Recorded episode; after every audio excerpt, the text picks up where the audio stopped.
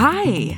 You're listening to Small Things Often from the Gottman Institute, where we talk you through research based tips to help improve your relationships in five minutes or less.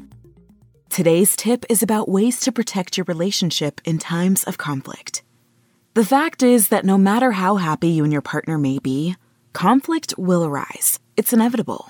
But if your relationship is built on a foundation of fondness and admiration, you'll more easily be able to make repairs quickly or take timeouts to self soothe, and then get the conversation back on track. Case in point say you're having a discussion with your partner about household chores. They want you to take on more, but you feel like you're too busy since you just started a new job. At one point in the conversation, things become heated. You feel you're being criticized, and you become defensive and angry.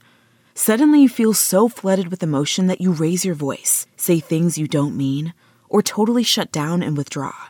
In this state of mind, there is no way your conflict can be resolved. But there are two powerful practices you can learn that can help you build the foundation of love and admiration you need to help you when conflicts like this arise. They are mindfulness and self compassion.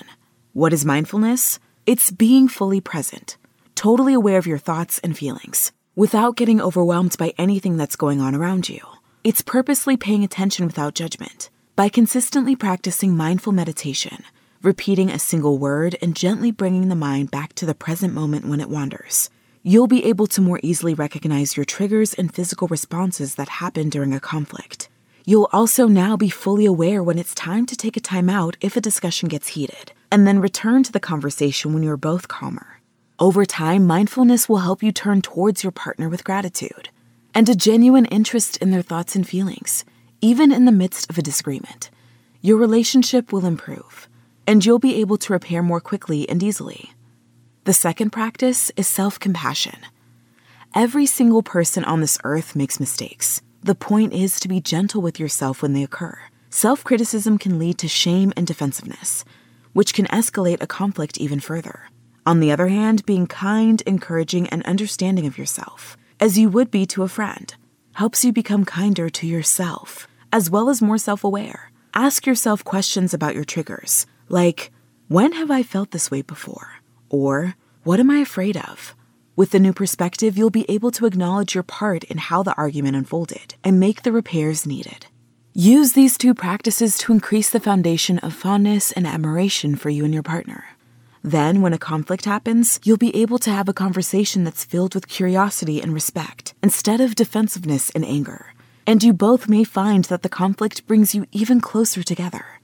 Today's small thing take time out from your schedule to spend a few minutes practicing mindfulness. And if self critical thoughts appear, be kind and compassionate to yourself. Tune in to the next episode of Small Things Often for another quick tip from the Gottman Institute, helping you maintain and strengthen all of your relationships. Relationships are hard work. But did you know that love can be studied and you can use research to improve your relationships right away? Like today?